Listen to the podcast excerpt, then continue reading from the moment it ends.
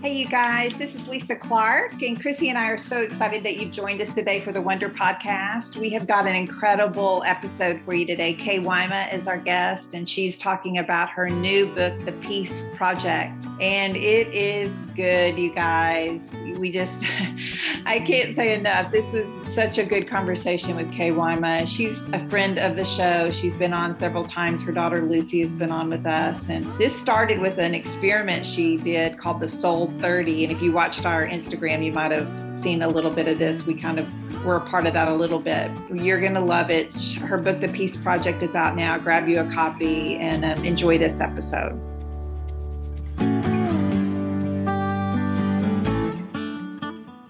Welcome to the Wonder Podcast. My name is Chrissy Dunham, and my co host is Lisa Clark and we are thrilled to bring you another edition of the Wonder Podcast. Lisa, the summer has arrived in Dallas, Texas. Can I get an amen? Amen. It is it is summer outside right now. In my house though it's nice and cool. Thank you, Lord. I did hear yeah. though Dallas is back to rolling blackouts over the next few days. Have you heard anything about that? I have not, and I hope they don't choose my house. Well, hope they don't. But I guess we all need to do our part. That's right. So excited to have our guest today. She's actually a return guest. She's one of the Wonder Podcast favorite people. And I'm going to let Lisa introduce her because she introduced Kay to me. Ah, well, Kay Wyma is back with us. Hey, Kay. Hi, Lisa and Chrissy. I'm just saying, when you said rolling blackouts, it was like PTSD from the Snowmageddon, or what did what did everybody call it? When I think that was it, Ice Mageddon, Snowmageddon. it was so awful. I know, I know. And so, what my guess is, the same people that experience that will experience this. and so, unless you've moved to a, a different place, so we shall see. But we are super excited to have you have you back with us. If you haven't heard Kay on the podcast, she's a favorite of ours. And actually, uh, we even had her daughter Lucy on one day. So catch yeah. us up, Kay. How is the family? How's everyone doing? Well, you know, I think we're kind of doing like most people after the last 16 months. There's some really great and also just some hard stuff. So, yeah. I mean, I think I don't know it's uh, not in some sort of complaining way, but I think it's important for people to uh, feel the freedom. Really, it's so important to not just feel the freedom, but to embrace some of the hard stuff that everybody's been going through. Just for yeah. example, gosh, I had a friend that, uh, that was over today, and there's just some hard stuff with closing a house sale, and people are so ready to quit, like to walk away from it. At the end of the day, having to do with the fact that there are just regular things going on in life again, but yeah. nobody's used it. And so we bump up against these stressful situations and it's sort of like, oh, I can't, I can't. And I just got to go because it's just, there's people's tanks are a tiny bit empty because it has been hard and it's okay for it to have been hard. We can recognize it. We don't have to wallow in it or just like, you know, live in it but we certainly probably need to recognize it to be able to go forward in ways that are healthy because that unsettled stuff we can deal with it and move on. Yeah we can and that's a, that's a great word because all of us experienced it in our own way and handled it in our own way and you know for for brad and i the last year and a half we didn't feel it as much as someone that had kiddos at home that mm. that were schooling and right. brad already worked at home so we didn't have to bring you know make our dining room a, a, ta- a desk in an office space so I think everyone experienced it differently, but um, but you're exactly right. I mean, I think that's the the beginning of the healing of what everybody's been through. Is just you know what if you if you're feeling a little sad about all this, or if you're feeling a little anxious, or like you can't cope with just the normal things, then it's okay because we're all coming out of something that we've never experienced before, and we're dealing with it the best we can. Yeah, and so much of it is unseen. It's like if there had been, you know, a tornado or if there had been a hurricane or even after 9/11, there was a lot of that we could look out and see what had happened. True. But you can't really see this part. And so like even traffic, you know, we know what traffic is and it's a part of everyday life, but nobody's been driving in it. And so now since it's back, it's sort of like everybody's a teensy bit on edge because we're just not used to it. And I think that's the unsettledness that it's like, and that's obvious because of what we've been living through. But people have unsettledness things in their life just woven throughout it. And I think that's kind of where we started going, what would happen if we could hit this stuff with practical and purposeful ways of living to bring peace into these situations and I love it. And and I think so. This is we wanted you to share um, what you've been doing the last year and a half, and out of, out of this crazy time birthed a beautiful project and and i remember watching you a little bit you were doing some experimenting with it on social media yeah. early on and we kind of got it on the bandwagon a little bit over at the wonder podcast and, yeah. and so tell us tell us what came out of this out of this last year and a half for you well, it, you know, and it had started even before the COVID stuff and the pandemic stuff started. And, but it did start with unsettledness. Like I had a really crummy attitude one morning because I came into the, into our refrigerator because women were coming over to meet at our house. I was making coffee for them. I open the fridge. There's two cartons of milk. I lift the first one up. It's empty. I lift the second one up. It's empty. And I'm like, why? Why not just throw it away? So we know there's no milk and um, I mean, please say I'm not the only one. It happens with cereal in our house too. There's just, you know, there could be six cereal boxes with nothing in them in the pantry. Right. right. I don't understand it.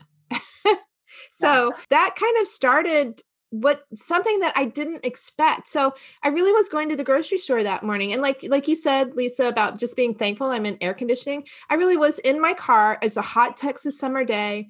This this pickup truck barreled down my street, which doesn't have a lot of room uh, because there's just there's a lot of cars that are parked on it and it, I mean, he was just in full expectancy that I was going to back down and let him through. And backing down meant like backing up three houses to be right. able to make room for him. And I was crabby from the milk, and I just had a like really like really off moment.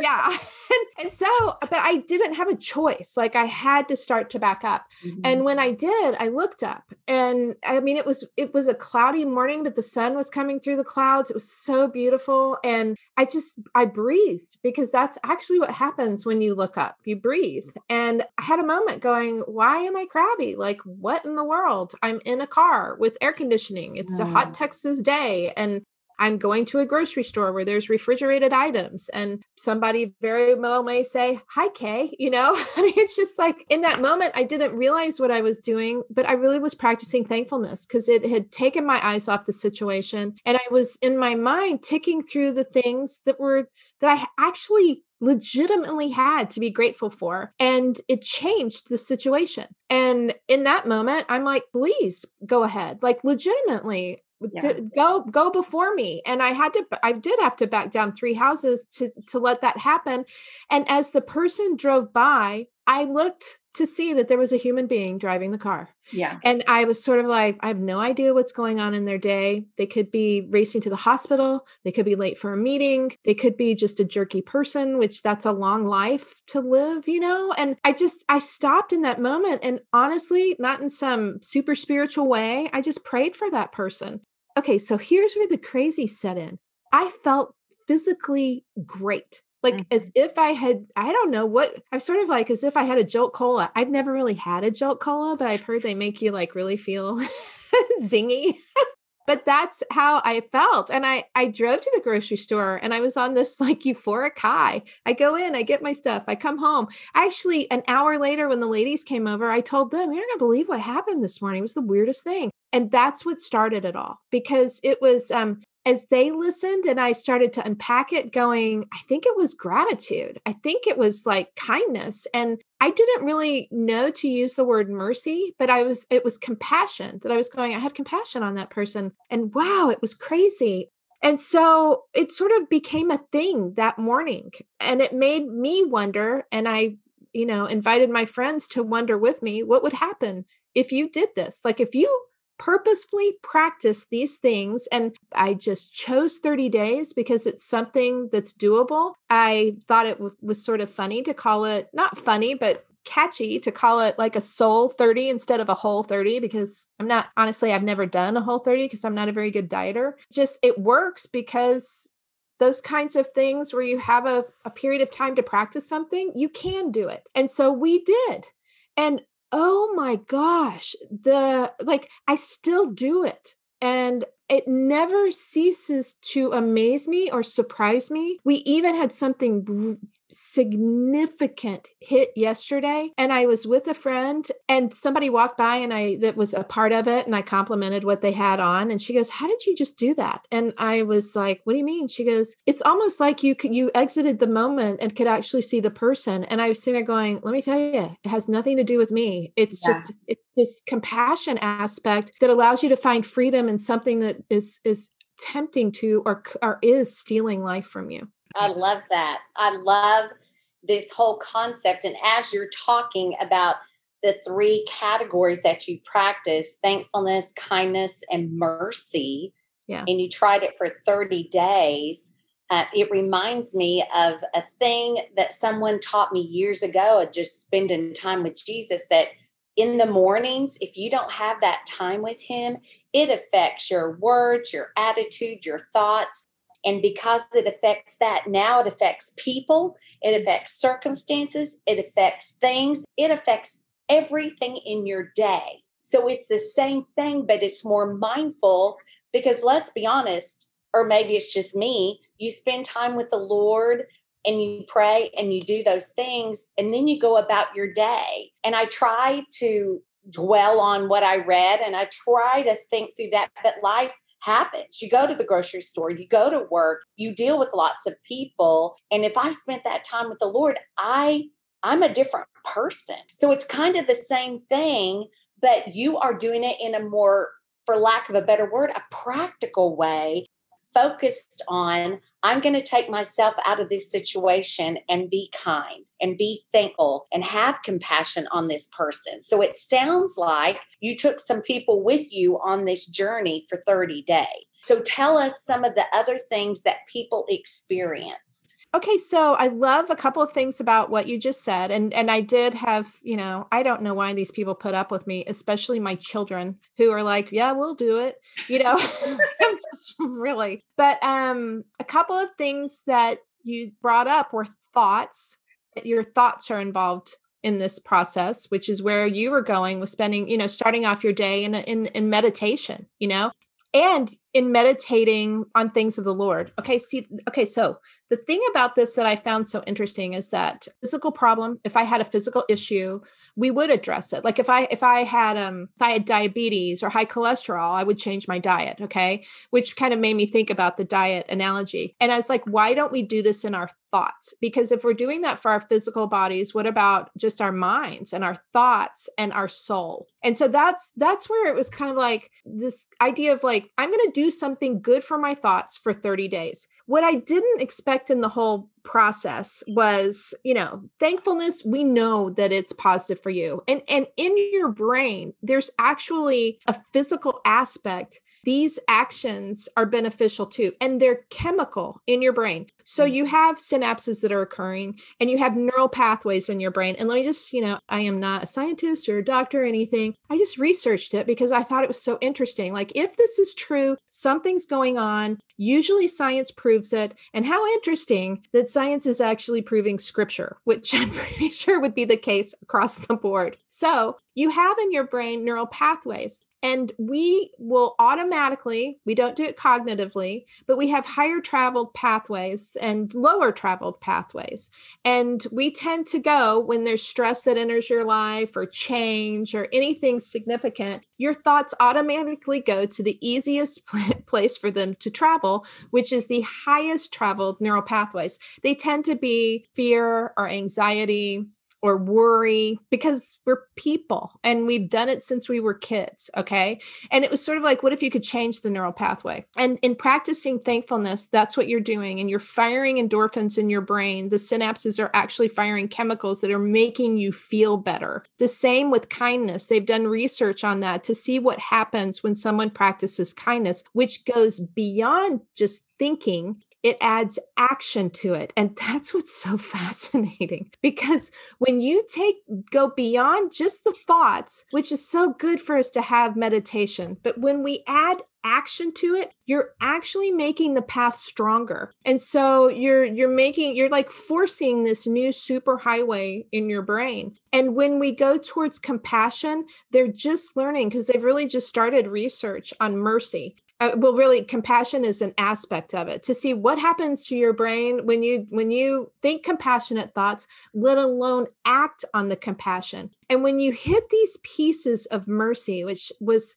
gosh the the the most to me it was very very interesting to unpack mercy to peel it back going what is it what does it mean? What happens when we practice it? Because there's not a whole lot written on practicing mercy. Every one of the aspects of mercy are actual characteristics of God. So yeah. we're going beyond thinking about it to experiencing God because we can't do these things on our own. Like we just, you can't conjure it up. You could possibly conjure up thankfulness or, or, or, an act of kindness. We can even do kindness because it benefits us. But this part of mercy, it is absolutely His. And so every time we engage with it, you're actually experiencing Him through the action. It's so powerful. It's just life changing. And I, I just, I'm just so thankful to you guys for inviting me on to even share about this because it's sort of like, I'd love for you to get the book, like the Peace Project book,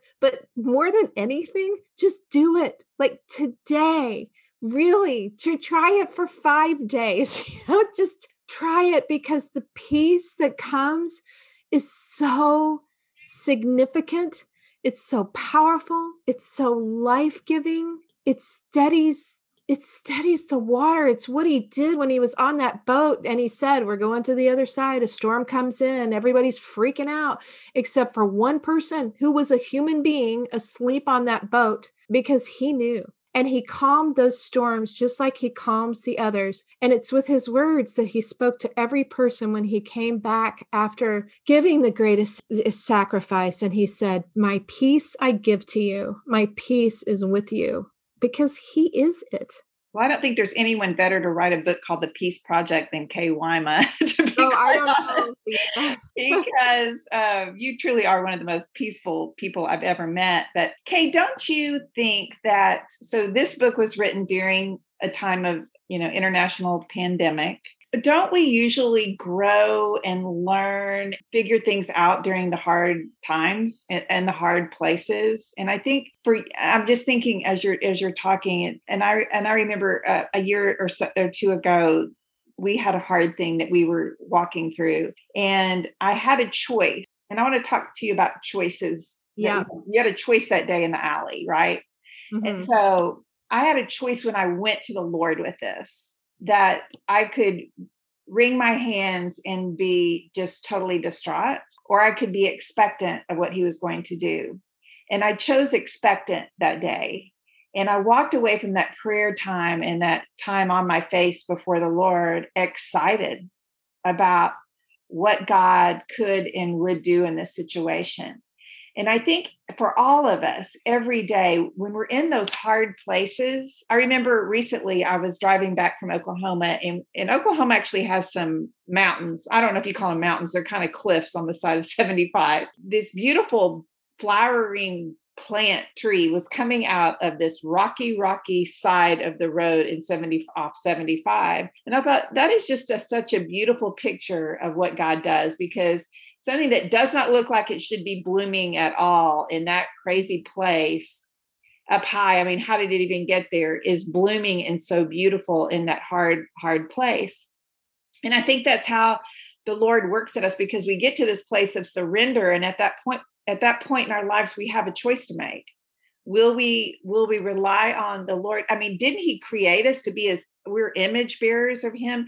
Aren't these supposed to be our responses to things in life maybe yeah probably i think it's hard you know i i think the reason why it's um it seems to be easier or maybe the go-to during suffering is because usually things are not going well so we are for sure not trusting in ourselves you know it's like yeah. whatever we're doing is not working and you're sort of at the end of yourself or you it's just hurt i actually think that in the good times it is uh, equal if not gosh, in some cases, more significant when we do the exact same relying, even when the things are going great. And so the the part you said about choice is so significant lisa. So um one of when i was looking at uh mercy like just definitions of mercy because i do that in the book kind of going what is kindness? What is thankfulness? What is mercy? I really looked for definitions because those were even hard to find. There's a De- jesuit priest that defined mercy as the willingness to enter into someone else's chaos which mm-hmm. is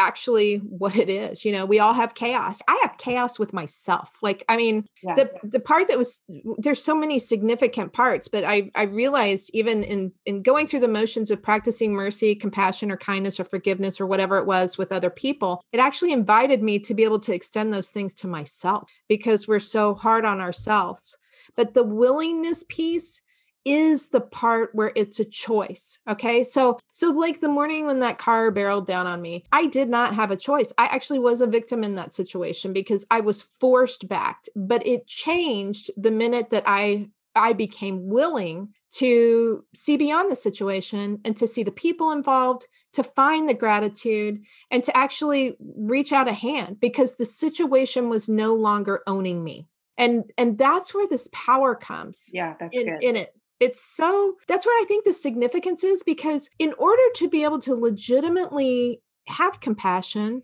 or to practice these things, you almost have to come from a place where your significance has been settled. And because it seems like almost every problem in life goes back to an identity issue. Like, I don't, we don't know whose we are and who's declared it. You know, like you are chosen, you are seen, you are loved, you are safe, you're provided for, you are a masterpiece, a treasure. I mean, it's like all these kinds of things. And so, when with that settled, there's a willing, like the willingness goes to, yes, I can. I can do this stuff because where when you got up with that willingness to be able to do that, it's be, you your tank had been filled to the point where it was like no longer is the situation owning me. I can walk in wholeness in this right. situation because it's not it's not defining me. And my my worth has been declared and my identity has been determined, and it's like we're getting to live it out by doing these things and these things they bless the other people significantly, but they bless the giver too, because it's just crazy how God's economy works. It's sort of like, here, go give. You will not be depleted. You actually will be filled. it just doesn't make any sense. And yet, it's how it functions. And it's interesting because as you're talking, I'm thinking through all these stories in the Bible of who Jesus was, and this is who he was. This is how he lived his life. This is what he did day in, day out. This is what he dedicated his life to. And my goodness, we have the capacity to do that with the power of the Holy Spirit. Obviously, we cannot do it on our own.